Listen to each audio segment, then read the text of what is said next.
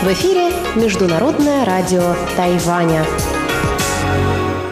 В эфире русская служба Международного радио Тайваня. Здравствуйте, уважаемые друзья! Из нашей студии в Тайбе вас приветствует Мария Ли, и мы начинаем часовую программу передачи с Китайской Республики. Сообщаю вам, что вчера, 4 ноября, на нашей подстанции в Даньшу, из которой идет вещание на частоте 9590 кГц с 14 до 15 UTC, произошел перебой с подачей электричества, в связи с чем программа была прервана. Также мы получили ваши сообщения о том, что на этой частоте нас сильно заглушает Международное радио Китая. Мы постараемся принять меры для улучшения этой ситуации. А пока мы начинаем программу передач вторника 5 ноября на частоте 5900 кГц с 17 до 17.30 UTC будет звучать получасовая программа. Она будет состоять из выпуска новостей, рубрики «Панорама культурной жизни» и передачи «Учим китайский». А на частоте 9590 кГц с 14 до 15 UTC будет звучать часовая программа, в которую также войдут передачи «Нота классики» и повтор почтового ящика. Передачу «Нота классики» сегодня для вас проведу я, Мария Ли, а Юна Чень в четверг проведет рубрику «Тайвань и тайваньцы». Итак, мы начинаем выпуск новостей вторника, 5 ноября.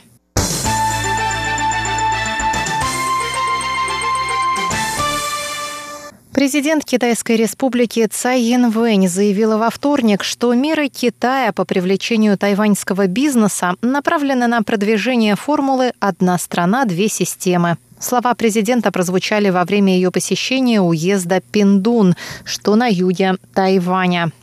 Днем ранее канцелярия по делам Тайваня при Госсовете КНР представила 26 новых мер по продвижению экономических и культурных обменов между двумя сторонами Тайваньского пролива. В феврале прошлого года в КНР уже был принят список из 31 стимула для привлечения тайваньцев. Вот что сказала президент Цай Янвэнь по этому поводу. Я считаю, что 31 мера, представленная ранее, и 26 новых стимулов – это часть плана Китая по осуществлению формулы «одна страна, две системы». Очевидно, что Китай делает все для продвижения этой формулы. Ради осуществления этого принципа на Тайване и созданы эти стимулы. 为了要实现它一国对台湾的一国两制的方案所提出来的哦。 Она добавила, что пакет мер по привлечению тайваньцев призван, в числе прочего, повлиять на исход президентских выборов, которые состоятся 11 января.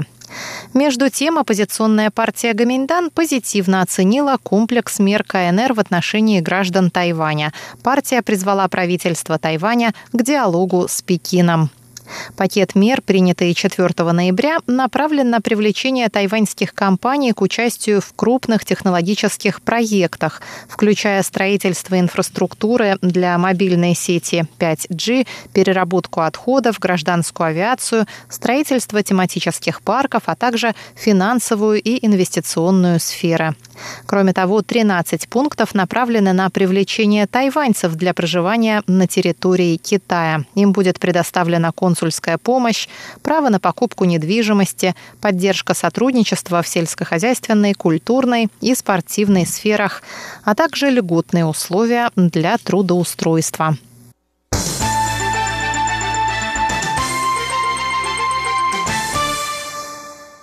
США подтвердили свою приверженность поддержке развития Тайванем эффективной обороноспособности, а также укреплению и углублению взаимных отношений с Тайванем. Об этом говорится в докладе о стратегии США в Индо-Тихоокеанском регионе, опубликованном в понедельник Госдепартаментом в Бангкоке.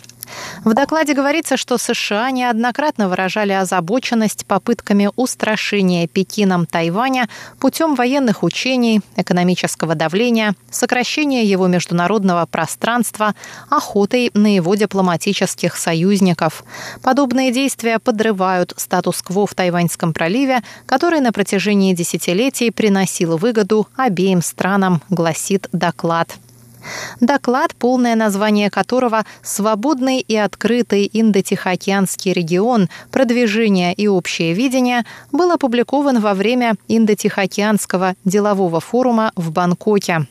В докладе несколько раз упоминаются проекты сотрудничества с Тайванем, благодаря которым сторонам удалось объединить сотни политиков и экспертов Индо-Тихоокеанского региона в области здравоохранения, расширения прав и возможностей женщин, цифровой экономики и борьбы с дезинформацией СМИ.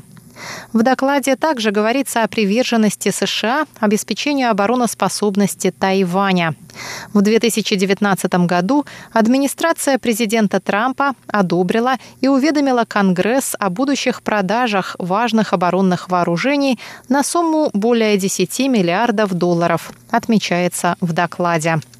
Министерство иностранных дел Тайваня, в свою очередь, подчеркнуло, что его страна будет укреплять партнерство с США и поддерживать проводимую ими стратегию обеспечения безопасности в Индо-Тихоокеанском регионе.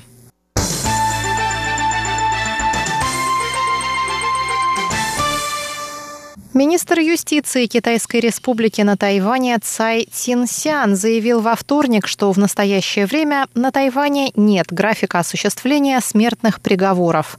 Заявление министра прозвучало в ответ на вопросы журналистов, последовавшие за недавним замечанием премьера Су Джинчана.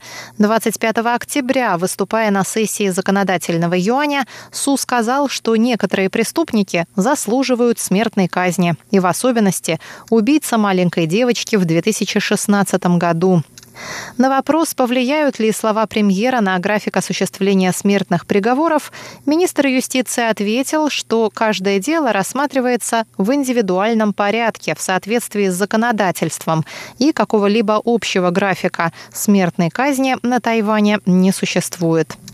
Тайвань относится к числу стран, в которых высшей мерой наказания является смертная казнь. Смертный приговор можно получить за убийство, государственную измену, распространение наркотиков, террористическую деятельность и другие тяжкие преступления. По данным социальных опросов, более 80% жителей Тайваня выступают в поддержку сохранения смертной казни на острове.